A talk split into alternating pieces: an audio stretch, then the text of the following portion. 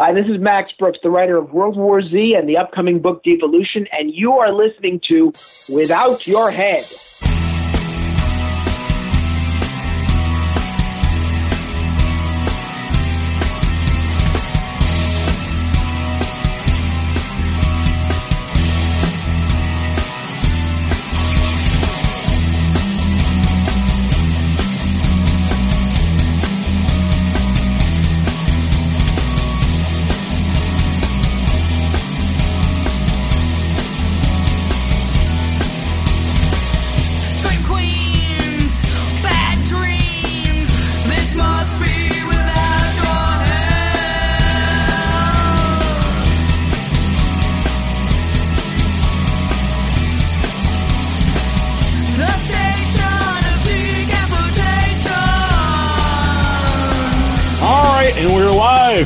Facebook.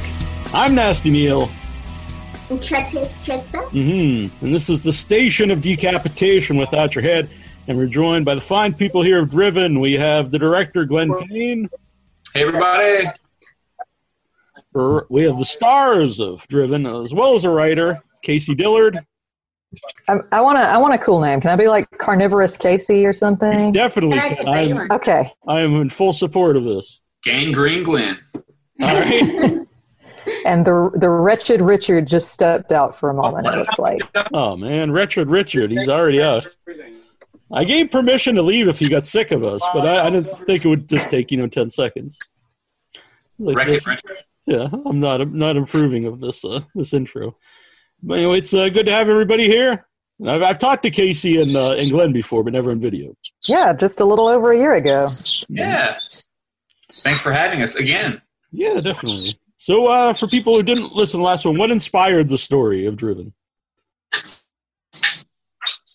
Uh, well, uh, I thought it would be uh, a fun idea to make a movie that took place in or around a single vehicle. I thought that could be kind of a cool, uh, different way to tell a story.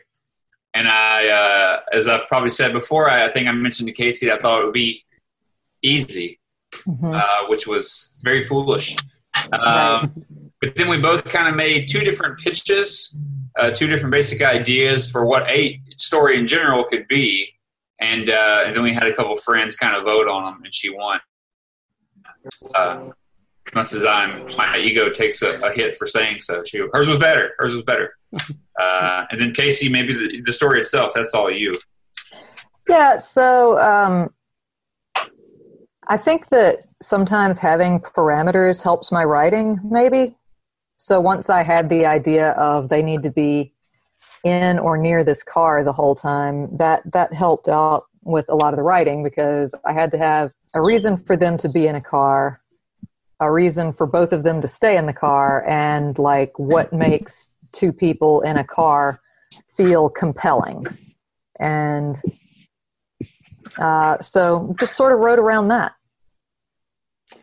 You you said about you know the problems of actually shooting in the car, and uh, so you can talk. I would think you know um, keeping it interesting, and also the the what I noticed this time watching it again. I think the lighting is to keep to have it lit and realistically lit. Yeah. Yeah, which is really challenging too because the you know you're inside a box essentially, uh, and you can get light in there, but you but you can only do so many things. So uh, that was a big challenge for Michael Williams, our DP, and the rest of the lighting team, camera camera department. So uh, they did an awesome job coming up with little gags and ways to have light in Yeah. there, and I had some stuff built in that I knew I wanted to do, like the red light of the sign for a more intense scene, and brake lights and you know, trying to come up with ways for it to vary from scene to scene and shot to shot so it didn't become stiff or stale uh, as much as possible in a way. And, and working with kind of the, the limitations of the budget we had, you know, to do things that felt like they belonged together visually. Mm-hmm. Uh, Richard, since you're here back, uh, what interested you in the movie? Mhm. The big fat paycheck. I mean, they just they came to the table with a number that I I mean I couldn't. What am I going to do? Walk away? Am I one of my nuts? Uh, no, you know what? It's a, it was it was a great script. It, and I knew Glenn and Casey from we kind of crossed paths a couple times at the Oxford Film Festival and uh, in Oxford, Mississippi. and you know, I liked them as people. They and they had made some really fun short films that I'd seen that were challenging and clever and interesting in various ways. Um, and then I had I had a DVD of like all Glenn and Casey's greatest hits. Like so, I'd seen a bunch of their stuff, and um, and then so when they reached out, it said they had this this script they wanted to give a read, and so because I already knew them, we had a, a cordial relationship. I was like, that's that's no problem. When I read the thing, I just thought it was super clever. It's just a super well done, well done movie. And you know, I, I get the idea of writing writing a movie that you know you can shoot, which is the challenge, right? And so, been there, done that. You, you're writing for the confines of what you have access to and what you have, what you are able to shoot financially, and and what they were able to do was create a story that never felt like it was hindered by their limitations. I know because we all talked about it and we're all filmmakers and we can talk about what those limitations are. But Casey's script was clever without having to be with an asterisk by it. The thing clever, however, it's going to be a smaller movie. It didn't matter because the way they, they, the way they told the story, made the story on paper, it justified all the story you needed. It it it told the story she was aiming to tell and had the fun beats and plot moments and everything in the story. I just thought it was super, super well done, and it's and it's so close to theater. And I know they have theatrical backgrounds. I love theater, and it was very much these two characters were you know doing this in uh, in a, I don't want to say in a theatrical context. That sounds like it's big and broad, but I mean the way the characters are developed, the way the dialogue plays out, the way the scenes play out. These are not. This is not a Tony Scott chop up, you know, bing bang movie. It's a. It's a. The story plays out through these conversations and these moments. They're very character driven, and for an actor, I mean, that's that's really why you get into acting. You know, you get into acting so you can craft an arc and tell a story and and and have the give and take of of well written dialogue. And I thought it was all sitting right there. So to me, it was a no brainer. hmm Well, uh, for Casey and Glenn, what, what, why did you guys think you know Richard was uh, right for the role? Um, Only person that would say yes. yeah, everyone else turned us down. I just- I And- was say. You, you, you're checking the boxes. You got to the S's. Like, ah. Yeah. Uh, Roger is such a specific character, I think. And you have to have somebody that can sort of hit all the beats. Like, number one, they're good at comedy. Number two, they understand where the comedy is coming from in Roger's case. Um, they have to be, like, somewhat formidable and and competent at what they're doing so that like we can sell the threat in the beginning and so that you can buy that he's been able to get by on his own in this mission for this long. But like you you uh basically there's there's a lot of notes that you need to know that the actor can hit. And between like the the two of us encountering him in various parts of his filmography i think we kind of were pretty confident that he could do all of that and we were right so Yeah, and uh, when Richard, uh, you know, talked about you know kind of theatrical and the acting, um, I think since it's two, it's, well, the whole movie's mostly basically the two of you, and you're also uh, in a car a lot of times, so you're either like sitting next to each other or sitting uh, behind each other. Uh, th- um, I guess like uh, is that difficult to to act where you know one person's in front of the other, where you're not necessarily looking at each other? I didn't find it so. No, I mean because I think it's it's it's if you are committed to what you're doing, it's more like real life. You sit in the back seat, you talk to somebody in the front seat. I mean, it's like it's how people communicate in a vehicle. Um, so I, I never found that part challenging. You know, I think Glenn's challenge uh, was to create blocking, which he already talked about. You talked about it from the lighting and directing camera position, but there's also the actor blocking blocking angle, which is like, what can we do with these two people so they're not constantly in these same seats the whole time? You know, and and within the confines of that car, we actually were able to mix it up a lot in terms of I'm right behind Casey, or I'm in the middle, or I crawl over.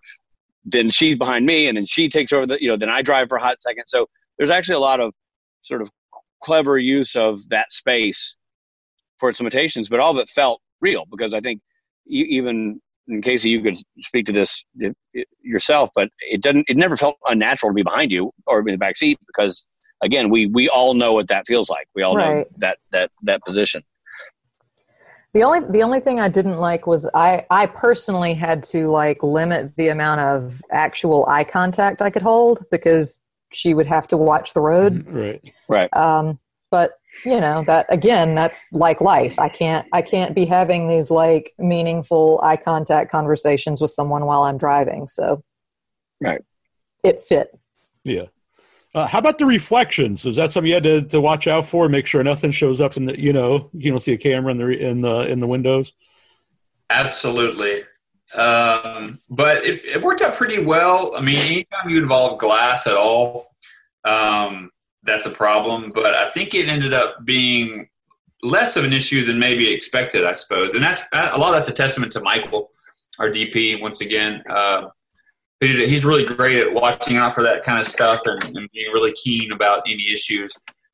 And in some ways, we had more problems with like uh, there, there's some parts of the movie where we we faked that we were driving, so we were in kind of kind of like studio setup, and they would be doing wherever there was like large, really uh, really large chunks of dialogue, several several pages. We would try to do those indoors so they could just focus on that. And uh, strangely enough, the biggest problem will be getting reflections from from the building itself, the structure you're in, um, as opposed to like the camera or, or this or that. But uh, yeah, and and and, and I I- gotta call you out for that too. I mean, in a positive way. I think what Yeah. what they did with their uh, fake driving was stunning. I mean, Yeah. you did such a good job with your poor man's process. Um, again, I think Glenn and I talked about it because he knew that I worked on TV show where we did that all the time. Um, and so the difference is, you know, what Glenn had access to versus what a production TV production has access to. There's there's no comparison. You know, he was building it from the ground up, and it looks so good. I mean, it was such a well done poor man's process, man. Like that, you should be really proud of that. You and Michael, that was a hell of an accomplishment. Yeah, well, thank you. And that was that was my biggest concern with the whole movie. It's like, will will that part work? Everything else is fine. It's like it'll work. I know it'll work. It's like never really done this thing before. So, uh, and Michael was huge there. Like all the background lighting rigs of like a city in the distance, kind of out of focus and stuff like that. That was all Michael and the team and Laura and the rest of the gang putting stuff together. Well, let's talk about the thankless job that someone had every night that we were in the studio that was just pushing the car to make it rock like it was driving. That's too much. Too much rocking. Okay, that's Yeah. not, not enough rocking. More rocking. the Uh, rocking, and then and then the the, I, the sisters Kinder or whoever was going back and forth with the shopping carts, you know, just kind of rolling those Mhm. lights back and forth. we actually had great. We had some uh, for one scene. Actually, Rich, you weren't there for this one. This was the Jess scene. Uh, we had some. Um, I guess they yeah fake plants like tall tall fake plants that we put on Oh the my roll gosh. cart, and we would roll by the car out the window so it looked like the tree. push past. Yeah, it looked like we were coming to a stop. And then, because it cut to a location that very clearly had real trees right outside the window, and that was, I think that was that was Michael again, you know, coming up with a, a clever, a clever. I like how we're That's not talking awesome. about the trick that didn't work in the Jess scene where we were going to try and. I think they were going to like try and put her on a platform and dolly her away, Dolly her away. That, boy, that was- but like, but like they missed the cue, so like all the plants just like Yeah. floated away while she was still standing there, and uh, that, that one was it was very trippy, very funny for me trippy. to watch. That's forgot about hilarious. Was that? Yeah. yeah. Go- I just that one said of the that only things that didn't work? Yeah. Yeah. Uh, Uh, Chloe here uh, in the in the chat, she says uh, they're all awesome uh, and made an amazing movie. Uh, my light just blew. Uh, I hope to see more projects, including them. Thank you, thank you, Chloe. Um, Good. I appreciate it a lot. I would love to work with these guys again as well. Man, so- yeah, absolutely. Uh, Andre also says uh, that she loves your yard. Hold on one second. I got to take a kid question. Hold All on a second. I'll be right back. No worries. Oh, oh thank you. Appreciate Yeah. that. Someone, someone loves his yard. Uh, Beth wants to know who has a pet bird. She can hear a bird. Um, I think those are the birds in Richard's yard, but I do have. Well, okay, you might have heard Orson just then. Um, I I have. I'm down to one bird right now, um, and and now he's getting attention, so he's making noise. So, if you're lucky, you might get to hear him sing at some point. We'll see. All right, very good. And you'll suddenly have copyright issues Maybe. with the music. It's happened before, not on the not not yet on these live ones, but on some other videos. On the, the iPad. Really, Yeah, but I'll do it. like very small. But, uh, when you guys did the festival run, Mhm. uh, what was that Mhm. experience? Uh, when you guys did the Um, the festivals were good. We we did a lot of regional festivals, and then I think we spoke to you when we were out west for Dances with Films Mhm. That's right. Yeah. um, the the first time. Um, This place is haunted. yeah, I don't know. It's uh, yeah, I lost a lot of my light because there's suddenly just a huge cloud bank outside, but it's fine. I'm I'm used to looking like Well, the we got, person making threats from a dark cave. we got to have Um, a premiere in Oxford, which is cool because that's where we Mhm. met Rich. Um, and we thought Rich was going to be there, uh, be able to be there, but he had a, a convention, I think, or something. But I think it got And then it ended up getting snowed out anyway. So yeah, womp And, womp. Got to do Nashville, which was really cool, and uh, several others. Uh, Fright Fest Fright Fest. was a huge delight. Mhm. If you guys have never been, which you guys very well may have been, I don't know, but I, I man, it was amazing. I loved it so much. It was so Yeah. yeah. I was at Fright Fest a few years ago, and like uh, it's huge, and they have multiple screens, and uh, and and there's people there that have tattoos of Fright Fest, and Right. yeah, people go and watch every movie, and which it's hard to do there because they have, like I said, they have multiple screens, so you almost have to like leave a movie and go watch another movie. Last And the guys in charge are so cool. Like, Yeah. Uh, I, Glenn can confirm this for me. Whenever we first got our acceptance to Fright Fest, like the email they sent was so nice that I was like, I think we're being catfished. I was Yeah. like, I'm gonna, I'm gonna have to do some work and and make sure that this guy is legit. Uh, Yeah. and he was. So they just really are really cool people. But yeah, that one was a fun one. Well, the fans there are so freaking so passionate. You know, like they really Yeah, yeah. excited to be there. And and I'm not saying that doesn't happen at other festivals because it definitely does. But it was more of like basically everyone had that energy. You just kind of feel Yeah. the excitement to be there and watch stuff together, and, and it was very cool. Very very cool. Richard, it's good to have you back. Did you did you make any of the festivals? Or what festivals did you make, Richard? We when they came to Southern California, I went to one, which I'm not sure which one that was. Was that Holly Shorts or what- not Holly Shorts? Uh, Dances with Films. It's- Yeah. Dances with films. Yeah, yeah. So I made it to that one, which was um, that. I, you know, I have no idea. Glenn and Casey are obviously doing the sort of behind the scenes festival stuff, so I didn't do any of that. But just being able to see the film at the Mann's Chinese Theater in Hollywood was awesome because. I mean, you're never going to see it. At least I'm never going to see it on a better sound system, better picture. You know, it, it projected great, looked great, sounded great. So that was really cool. Yeah. when you're at the festivals, did uh, you get any surprising like uh, reactions from anybody? Because I know sometimes when I'm at a festival, uh, the filmmakers say like they didn't expect something to get a laugh or you know just something different. Um, I think I think most of the laughs that we got were where they were supposed to be. Do you need to to go cover up a bird. You need to run and go parent as well. Is that I is can that take Frank? my I can take this with me. Um, yeah, fortunately, people have kind of been. they- They've definitely been on the same page as the movie. There, there are some things that have gotten bigger laughs than than I expected, but that's always sort of a, The bones. a happy way to be surprised. For me, I will say the one scene in the whole movie that I was um, most curious to see how it was going to play out after it was assembled was the one where uh, Rich as Roger hops into the front seat because Casey's character is in the back, like sort of semi knocked out. Um, Oh, and the driving, like yeah, the part? driving. So he drives off. Uh, I guess I shouldn't say too much, huh? Yeah, He he, he, he, he drives, and I was like, "How's this going to play?" Because it was very much an assembled uh, you know, selection of shots with some music, and, and and but it actually worked really well. So it got a really good reaction. So uh, that always makes me very happy. Yeah, for sure. Uh, Jana here wants to know, Jana Knowles, uh, the scene in front of the aquatic center. Did you actually film the entire scene there, or were there only parts in, uh, of it filmed there? That was all in front of the aquatic center. When you hear us talk about like the night that was the worst as far as weather goes, that was the one. Um, because it's kind of in a big open area. Mhm, yeah. There's no there's no trees, there's no hills. The wind is just coming straight through. It was awful. I felt terrible for our uh, entity actors that were there that night. Yeah, man. Is that what they call you call them entities, Entities. Yeah. For lack of a Yeah, man. If uh if there's any chance that, you know, hell is very, very cold, that was that was sort of it. Or like that was the uh near the entrance door or something. It was it was- Casey, I think this is a good time for you to talk about the uh, headlamps Glenn wanted to shove in their mouths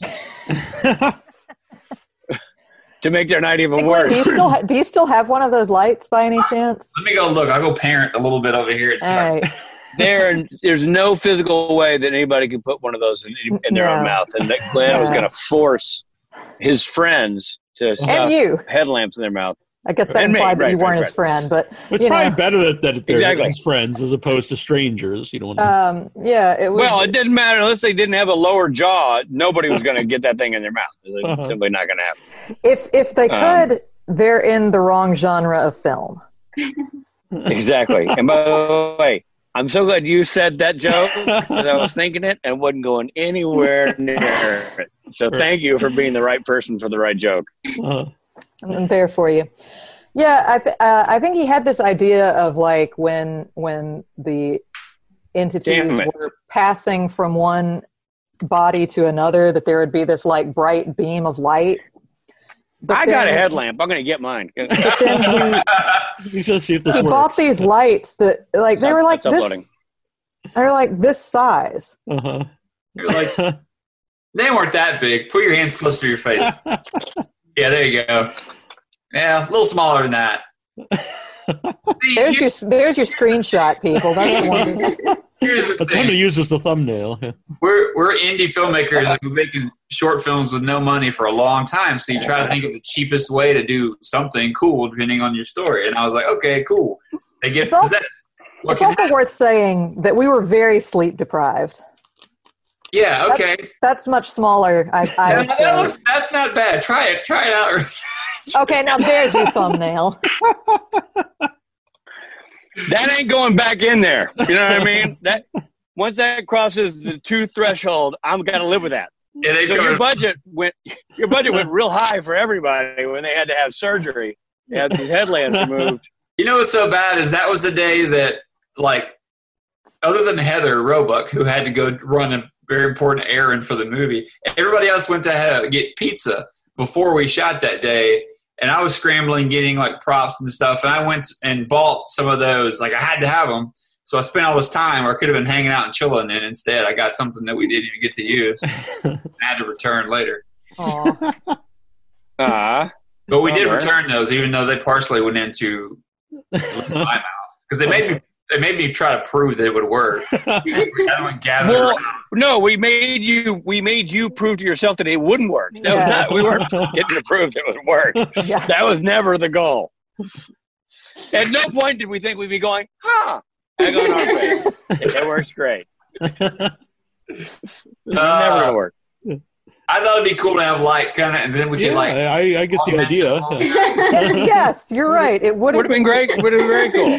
So But- cool. But Rich uh, and Jamie did let me hit him with a leaf blower, Oh, okay.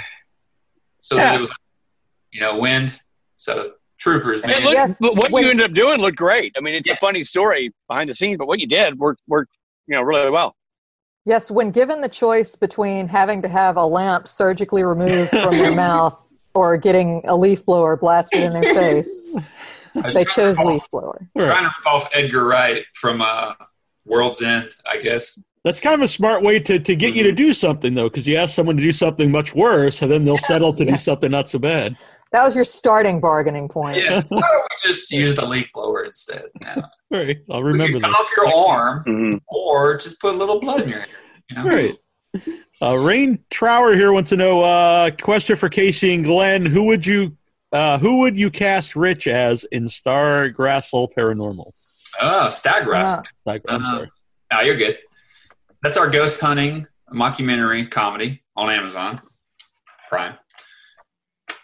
Rich, who would Rich be? He he would he would be like a fake psychic I think so. or a fake medium. I knew you were going to say that.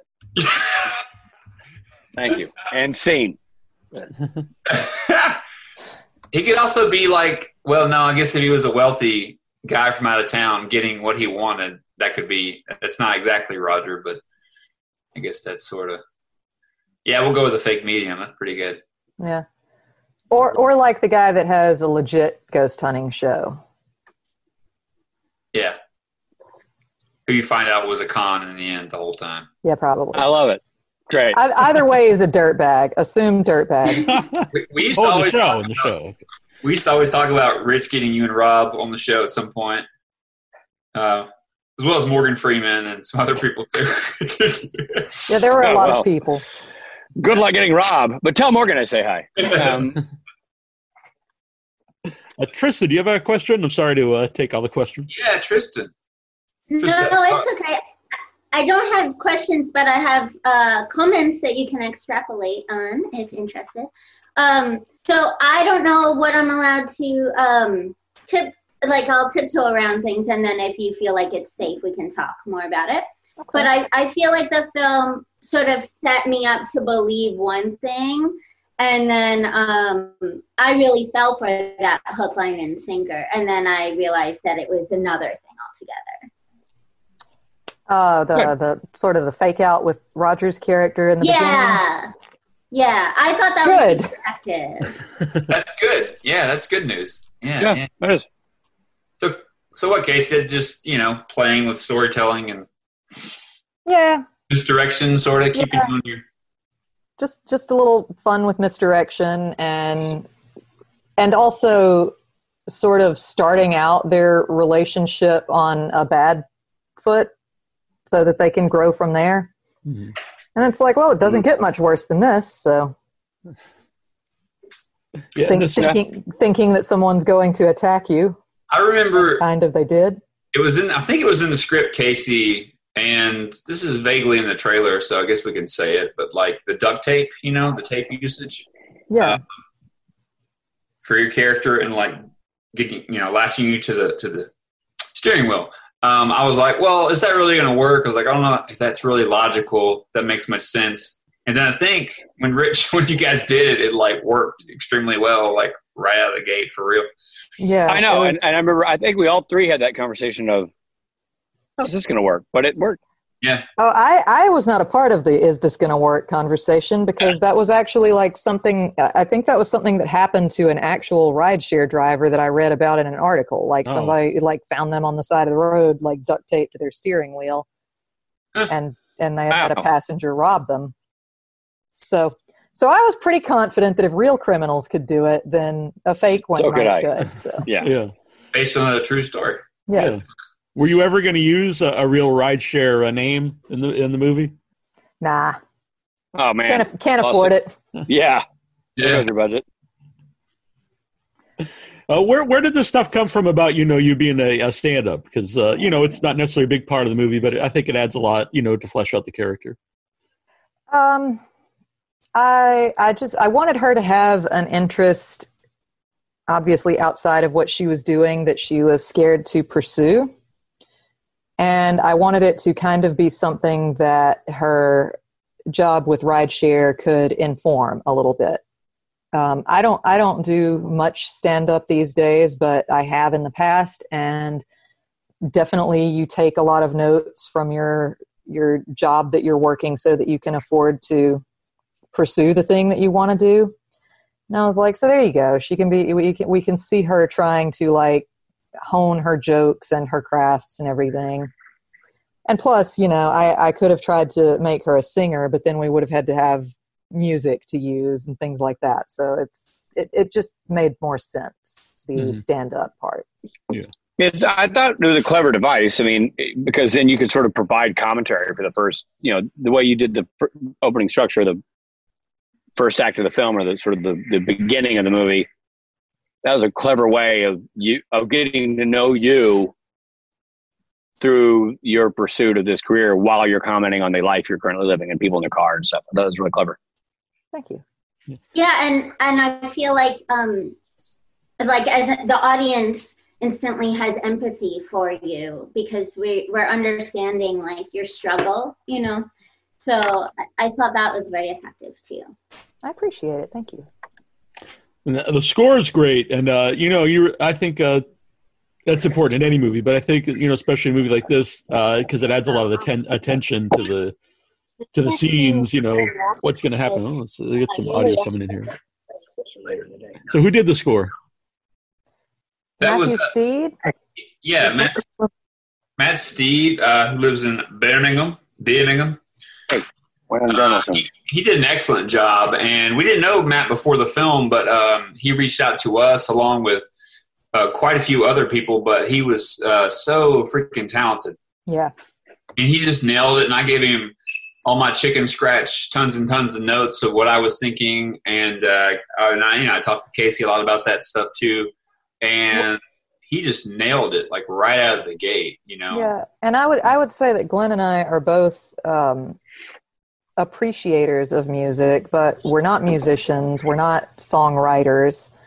Um, so we we we can't speak the language of music necessarily. He's really good at taking like our sort of layman's terms and translating it into what we were looking for in any given scene and that was that that made that process much much easier Uh, Beth says she's crying at Glenn's Birmingham accent. Birmingham, Birmingham. There's a little bit of delay on. I, good job. Good I thought it worked. Good job, Glenn. Yeah. Way to hustle. So what's the feedback been like? You know, because uh, originally, you know, festival scene and then video on demand, and now it's on DVD. So you know, more and more audiences get to see it. um surprisingly positive like i, I like the movie obviously but i'm Yeah. a biased source I like it And- too. and and i feel like people's i mean for one thing all good things are not for all good people some people just aren't going to like your movie and the more people to see it the greater the odds are that they're not but like i, don't- I don't know we haven't we haven't gotten um as much i guess i don't even know what to call it. Backlash doesn't seem like the right word but it's the only one that i can think of as as i was sort of bracing myself for. I'm going to knock on some wood right quick because i definitely don't want to like bring that down upon my head but um yeah like it it seems to uh connect with people and they're having fun with it and that's what we wanted so like for me personally i've been really really happy with the reception that it's had Mhm. Yeah, well, uh, there was there's some reviews, and I try to read the ones that I see come across Twitter, and they're, I mean, everything I've been seeing is very positive, and it's interesting. Casey, you commented on one of them where essentially the the review summation was, you know, I'm I'm surprised I didn't hate this, or so, you know, like it was it was like I I really enjoyed this, which is not what I expected. You're like, thanks, you know, Yeah. um, but I went in really wanting to hate this movie, but i, I let love me winning down. over I like- non-believers Yeah. Well, you know, I mean, the thing is, I think, I, I personally think that when you get low budget movies, you expect a low budget movie. And I think low budget movie means different things to different people. Um, what low budget movie doesn't have to mean is poor story structure, poor storytelling, and poor uh, elements, meaning bad, you know, bad focus, bad picture, bad lighting, bad sound the the film doesn't fall into any of those traps. So I think that that's if there's any surprise element, it's that it's it's it kind of checks every box successfully, Mhm. um, and I think that makes people go, "Wow, this." I, I don't necessarily know the people involved in this movie, including that that ass on the cover, but when I watch the movie, I Wait. go, Have we Oh, released fun. the ass cover already? I thought we were hanging on to that one till. No, no, Glenn, Glenn, Glenn wanted Spoiler a soft alert. opening, if you know what I mean. Um, so, uh, Uh, I so think- anyway, I just think I think I think that is is one of those things where it succeeds, you know, uh, and and I again I attribute that's that has nothing to do with me. That's solely based on all the work Glenn and Casey did and the team they they surrounded themselves with. Because anything that could have made this thing feel well, they had to cut that corner. You never feel it. You never feel the constraints on the screen, and so you watch the movie and you enjoy the story, and you enjoy the character arcs and you enjoy the thrills and you enjoy all the all the beats in this in the story without ever thinking that there like i said at the beginning that there's a caveat to it all because there's not Uh, yes, uh, someone here in the chat, I just uh, it scrolled by, but uh, they said that they watch a movie with someone who didn't have any uh, knowledge of it beforehand, like they did, and, and they loved it. And Oh, that's now good. a lot of people are demanding the ass cover. Yeah, wow, that didn't take long. Good job, Rich. a lot of people demanding that ass cover there's a whole other section of people who are feeling the very opposite Uh, All right, By the way, sound off Glenn, in the comments. do- Let's take a poll. yeah Free the on ass. the, on the behind All the right. scenes stuff which i have not i have not seen the dvd behind the scenes stuff but you put behind the scenes Yeah. things Yeah. so do you show any of you doing the uh um You're gonna say ass stuff? Fire stuff. No the poor man's processed car stuff. Did you did you show any of that? Uh, yeah, a little bit, but it's it's mainly like the camera's kind of on the two of you or one of you, and it might tilt over just for a hair, and you see Heather or John or somebody pushing it. I don't think we have any like straight up. Well, there's photos though. There's photos. Like yeah, the problem with a skeleton crew is that you don't get as much behind the scenes footage as you'd like because Yeah. everyone's always doing something. Yes, yeah. a, a, a hundred percent. There's nobody just going like, Yeah. I think I'll dink around and take some shots. Yeah. No, you'll make lunch. Um, Yeah, yeah, that's pretty much how it went. Yeah. One, one thing with the film, uh, talking about reactions and since it's come out, is this is a movie that definitely kind of touches on different genres, whether it be horror or thriller or or comedy or uh, as somebody called it recently, non rom rom com, which is my new favorite genre. That's Uh, interesting, actually. I like that's that. funny. I forget. I'm sorry. I forget who who said that. Uh, but uh, yeah. So, and, and you guys, you obviously deal with a lot of horror films and, and horror fans, and and so this is a movie that is in that world, but um, depending on what somebody wants from their horror film, you know, there's not a, a there's not buckets and buckets of blood necessarily. So whenever we were doing festivals and genre festivals, you're kind of like, well, how is this going to? What's the reaction going to be?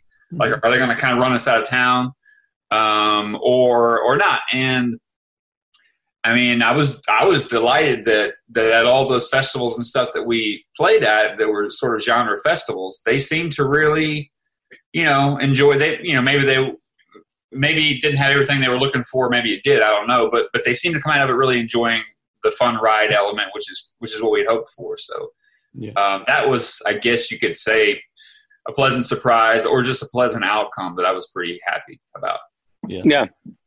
That's what I personally like about uh, festivals. Are there's a lot of movies that either don't fit in any genre or multiple genres that you know might not play somewhere else, and uh, there's an audience you know uh, f- for those kind of movies at the festivals.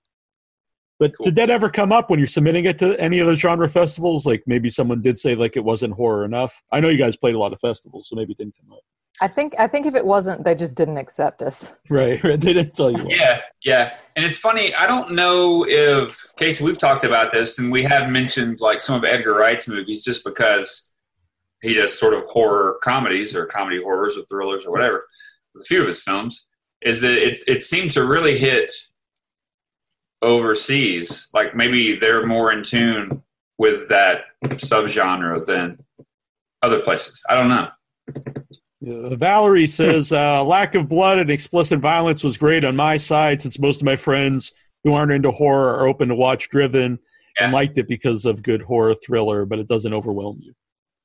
Oh, Hey, Val. yeah, that's good. Hey, Val. Yes. Oh, is this Twitter Val? I think so. Yeah. So if it, it looks like I'm looking at my phone, but I'm actually just trying to find the questions because it's not scrolling on It's my okay. I was looking at my phone earlier, All right. but I just I had a friend who almost never calls me calling, so I was right. briefly concerned. Noah, Hopefully, they're fine. Noah says, "I hope there's a sequel in the works, or you will work again with Richard on something." I like both of those ideas. I don't want a sequel. So here's the deal: Mm. Casey, Casey doesn't want a sequel, and I would make a sequel if they don't ride around in a car. If they get out of the car, I would not do it. All right. Wait, I lost you. What would you say, Glenn? You say you do a sequel if what? There's As long as as long as they're you guys are not in a car, there could be driven no too, car. but there's no car. Yeah. Or, to, or make her drive a convertible or something where you can be Yeah. to shoot. Well, Casey, we joke about this a lot. Casey is like, I, I don't want to do, I don't want to do a sequel, which is totally fine and cool. But then she mentioned some some story, possible story plot a couple days ago, and I was like, ha! Wait, what did I do? Oh, you Yeah, you did. you were talking about seeing uh, Emerson do stand up, and and the, Was I altered? I mean, yeah. Let's just go. With, Well, don't listen to me then. Why? Delete that. What else did she say? Well, Yeah, I was about to say. Right? I was like, that's a really good. That's a good idea. I, I love that you're planting seeds in my head for a minute. no, no, no. That that was. I think that was. Uh, I think that was answering uh, Rain's question for the website of just uh, what I what I thought like Emerson's life was like post Maybe, maybe. so. post movie and like like how did I see her stand up going and I wasn't talking about the sequel. No, you were. You were. You don't remember. You were. Something I want to mention was about Roger's character is like his his whole like inspiration. Really, he's like uh, he has like demonic guilt, like his uh, family, you know, did this thing, and now he's trying to to make amends for that. So, uh, when you were writing that, was that like uh, you know, a big part of like uh, the character? Yeah, I Roger is supe- I think the mailman's here. Sorry. um, I think I think Roger is just sort of a better person than the rest of his family. Like like he obviously has the same privileges and everything that they do, but to him it's ultimately not worth it.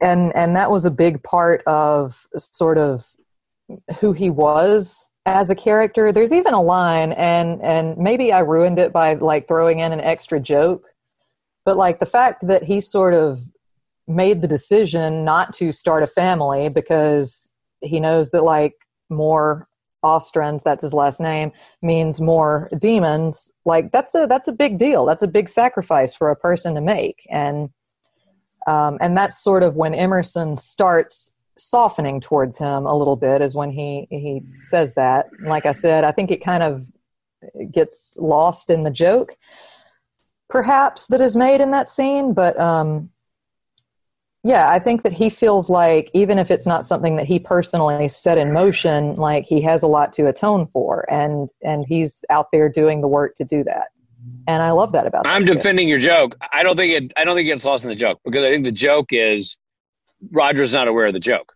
You know, yeah it's not a joke that he's making. It's a joke like he's telling his honest story, and you have the you don't say moment. Yeah Um, but so I think the audience it, through Emerson can comment on that ridiculousness. But I think he actually is stating what your your point is, which that he actually is intent on doing this, doing more harm than good, by Mhm. vice versa, doing more good than harm. So. Rich, Rich, when do you, and Casey, you can answer this after if you want. When do you think Roger, as a, even as a kid or whatever, noticed that he and his family were getting some weird benefits to life? And when do you think he didn't feel okay about that? You can Well- it. It's fine. I was gonna say your your question and a good one would be better served delivered to an actor who does backstory work uh, and you know puts time and effort into the character development. Um, but uh, Benedict's busy, so it's, you got me. Uh, yeah we you know, I, he told us I know. He, after the fifth no, he's like, try spades. Um, I, uh, you know, I always, you know, it's it's uh, not to go political on the whole thing, but you know, that you, you look at Roger's character, and if you strip away the comedy and the joke and the and the and the, the story of the demons, it's this classic trust fund kid who realizes that his parents were using you know, child labor in a foreign country to make their very profitable items, and that guy sets, you know, sets forth to unravel that, and in so doing, brings the corporation to crumbling to his knees, and stockholders get mad at him, but he's done the moral good. And so I always feel like it's it would be Roger in his older years when he has that re- revelation, you know, in his twenties, when he's you know out, outside the mansion going to Princeton and you know studying and meeting people outside the sort of little bubble he lives in. Um, and that's when you would have that's when you would figure it out. When you would see somebody's stock not do well, and you're like, oh, that's weird. Our stocks always do well.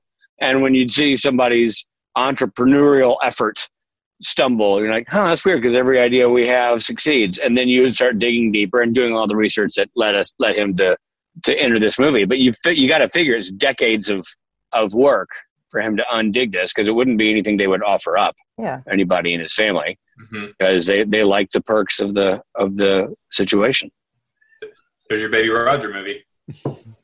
You know, uh, R- Yeah. Rain brought Pretty up part cool. two could be on a tandem bike, which I think is a good idea. It doesn't make sense. Makes perfect sense. right. Ridden will be the Really?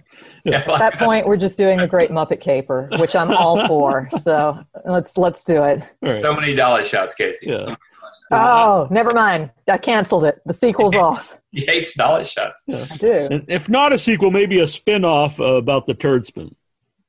Yeah. Perfect. What is the inspiration for turd spoon? Um, being broke and owning a turd spoon at one point in my life. All right. I Sure. do not currently have a turd spoon. My the plumbing in my house is excellent, and I am grateful for that. Yeah. Fate has smiled upon you from Yes. a plum, plumbing perspective. yeah. And so far, everyone is pro uh, ass cover. I don't. I haven't seen any anti ass cover yet.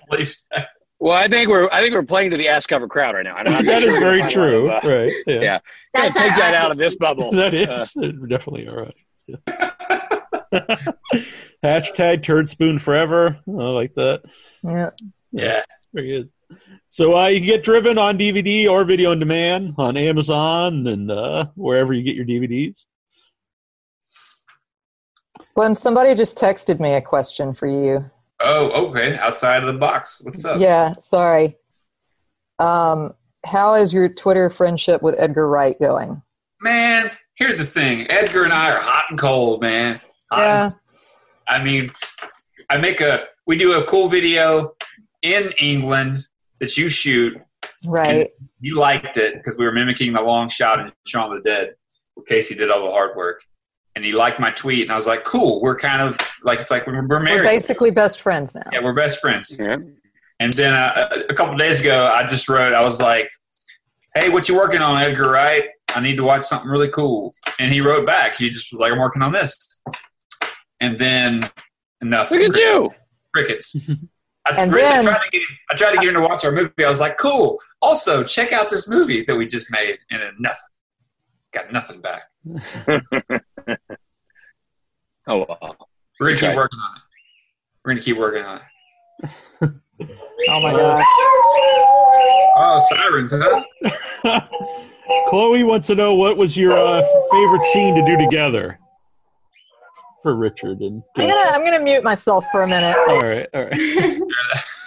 They had That that. is they had that an is answer, a, a cacophony of uh, animal sounds over there. Uh-huh. Um, favorite scene to do together? Uh,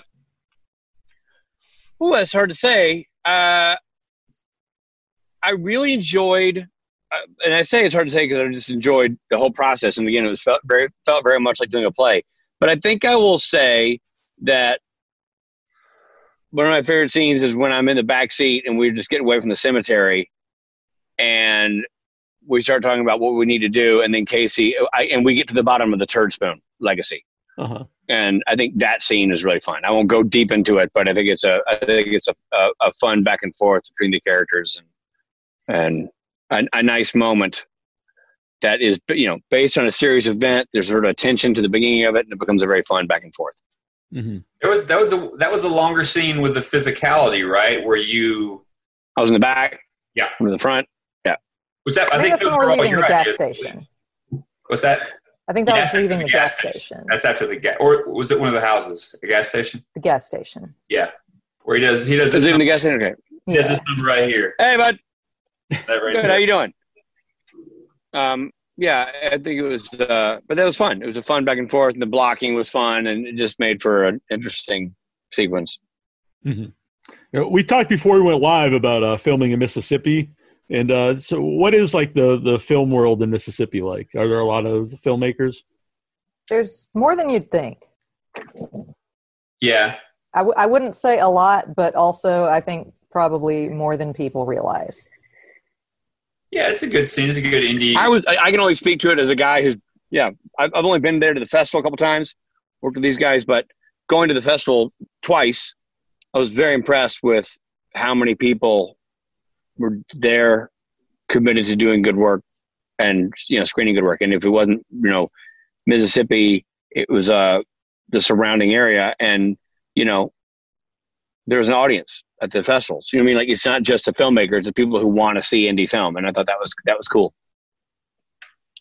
Yeah, I always say on the show because I'm a big uh, festival guy. Like, uh, um, wherever you are, there's probably some type of uh, like uh, film community there, and you, you know you should try to seek them out. And either either just go to the festivals uh, when we can do festivals again, or you know if you were interested in you know working in movies or something. But there's there's there's a film community somewhere you know Yeah. in your area. Absolutely. Exactly. Andrea wants to know uh, what what uh, projects do all of you have in the works? Man, it's a good question.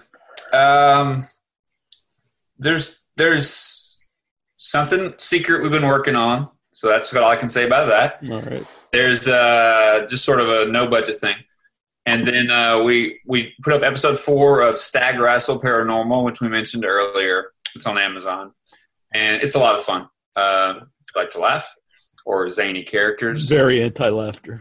And- yeah, well, you're gonna hate it. and then um yeah i don't know I, I don't know what the next big you know big movie is going to be um so kind of starting to maybe begin kicking around those ideas i guess Yeah. Yourself, Richard. Uh, uh, no clue. All right, No idea when production will come back. I got uh, two two episodes of Lucifer that I- directed will, are coming out. Oh, wow. Lucifer season five start drops in August, so I directed two episodes of that of that season. So some stuff I've worked on is about to come out. Um, but barring that, I'm just not sure what's going to happen with with productions and and the industry itself. Uh, I did make a fun COVID music video for one of the It's always a weird statement. I made a fun COVID, and then I'm not sure where it's Well- going from there. It ended up being like this like every band member shot their own stuff on an iphone sent it to me and i cut it Yeah. together so it was a fun That's really sort cool. of uh, film project it was so looking forward to getting that out there but i'm going to delay that for a while um till the temperature feels better um Mhm. until until then man and it's just you know homeschooling and home camping and home everything and hmm Very good. All right. Well, there's been a ton of ton of people here in the uh, on the Facebook group, and uh, like I said, all of them are, are pro ass. So and all of them seem to love the movie. well Yeah.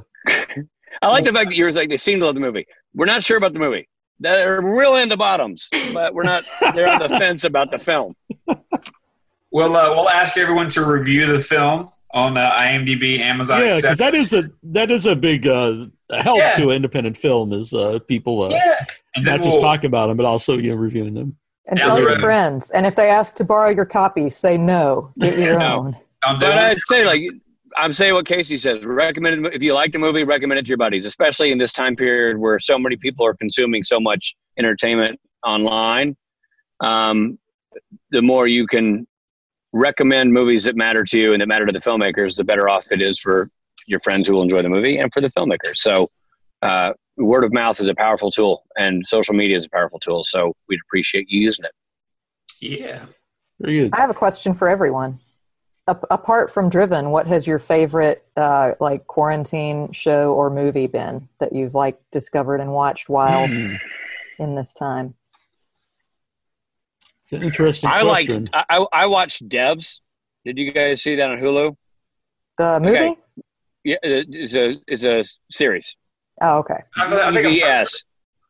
It's by okay, one of my favorite movies a couple years ago was Ex Machina, and it's by Yeah, the love same same guy who wrote and directed Ex Machina. Wrote and directed this entire series, Okay. um, and it's on Hulu, and it's really good. Um, so I recommend that. D E V S Devs, really good. Okay. DVS. Okay, gotcha. Um, Casey, I think probably sex education for me. I guess um, yeah. series on And what what and what shows have you been watching? Doing a lot of stuff. Look, Glenn's. You know what's funny is Casey will back me up on this. Glenn's incredibly dirty, and he and he but he plays it off well by being kind of the all shucks guy. hmm But Lord have mercy. I mean, I've worked with him, and whew, it's a locker room. Well, I am Um, playing. I'm- I'm playing an ass uh, cover for a Blu-ray. that I don't even remember the original. was. I've forgotten the original reference. Um, Richard either. referred to himself as that ass on the cover, and then I asked if you had released the ass cover yet. That's what it was. Nice. Yeah, that, you can't write that stuff except for sometimes you do. Uh-huh. But yeah, you, you guys should watch uh, Sex Education. Y'all It's got to calm down. Pretty, pretty, You talking to Glenn and me, or I'm talking to my dogs. same I'm thing? about, I'm about to get canceled because I'm taking them to the pound when this is over. Not really. I Um, love my dogs. They're just crazy making right now. Tristan, Uh, I, I, oh, go I'm going to have to sign off because I've got some kids getting out of their Okay. summer studies, so I yeah, gotta sounds good. go parent. But Well, thank you thank for, you for doing having this. us on here. Thanks for letting us talk about the movie. Uh, Yeah. This is another great way to get word of word of the movie out to people, uh, and we appreciate any retweeting, Facebooking, Instagramming, whatever else you want to do, and reviewing would be great. Thanks, guys. Take Thanks. care. Thank Stay Thanks for safe. doing this. Thank y'all. Thanks for Take having care. me. Bye. Yeah. Bye.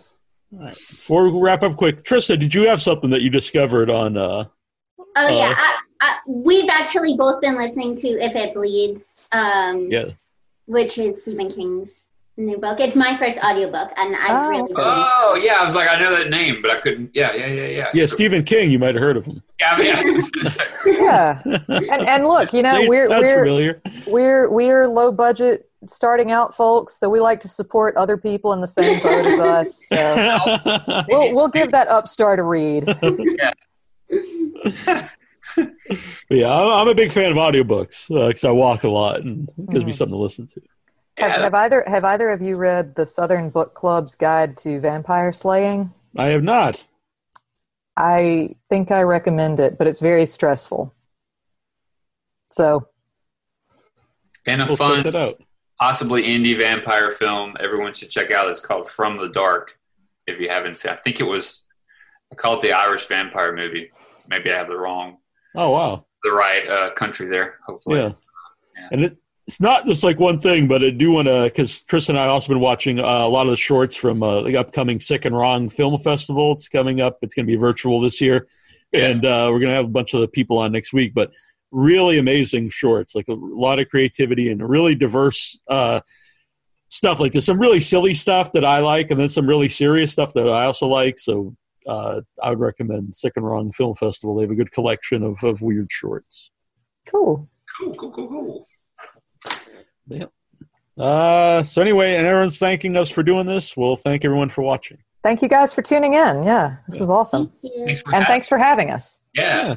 Oh, and real quick too, uh, can I ask one more question? Is uh, are you both interested in uh, paranormal investigation? I know you do the Somewhat. show, or Yeah, we I, have, I, you go ahead. I was going to say we have friends who have a uh, a group that do a lot of investigating, and there's a lot of other groups in our areas, but one just happens to be a really good friend. Right. Uh, Casey, you've gone on. Uh, yeah, I, I went on a I went on a couple at um, the arts center where we where we perform improv, the Link Center here in Tupelo, because there's been it's been pretty active a lot over the years. Um, it's really interesting stuff, but I feel like you get like you you have more weird interactions the less people there are. Um, so I, I, I guess I am probably more interested in just like going to creepy and potentially haunted locations. But yeah, our friends uh, Josh and and his crew like lend us all the ghost hunting gear that we use on the show. So what you what y'all see is like real stuff. Um, and and they have some interesting stories. So. we talked about doing stuff like over the years of uh, going to locations that are you know sort of known to be very active or or haunted uh, with, with the actors, the rest of the, the, squad stuff, and doing some cool things like that. But in the end, just filming it and doing the typical normal filmmaking elements kind of is, uh, is something you barely tend to get done. So it ends up uh, kind of consuming all the energy that we have. Yeah, Yeah. Trista does uh, paranormal uh, investigation out in L.A. Oh, cool. yeah. Yeah, and we actually, speaking of indie films, we just watched uh, Followed. Brother, yeah, uh, which is out in drive-ins now, which is Yeah. about um, a paranormal investigation at the Cecil Hotel, which is a famous haunted hotel in LA. Cool. Very cool. It's a really cool movie. It's currently number one uh, at, at the drive-in. So At the drive-in. Yeah. Wow. all because they came on without your head. Yeah, that's awesome. Hey, man, we'll show the drive-in. Yeah, it's really weird to plug a movie at the drive-in. I never done. Yeah, just hearing that phrase is got a trip. Got a, Yeah. All right, guys. Well, this has been very cool, and thanks for doing this again. And it'll be good Sure. to have you guys back next time. Something when number two comes out, or Turd Spoon, or, or the ass cover, or whatever. no driven sequels. All right. Tandem bike riding. Maybe an ass cover. We'll see. All right. That's Fair enough. Uh, Again. all right, thank, you. It's guys. good to Thanks meet you and good to see you again, Neal. Thank you as well. Bye. Bye. Bye, everyone. From ancient terrors to the search for modern day conspiracies, The Tomb of Nick Cage is the new sound in horror rock. Uncover the mystery of old world horror for the new world order on iTunes, Amazon, and more. Ripley, we should have listened. Here on a lie. And Yutani. Now we're gonna die. The Tomb of Nick Cage.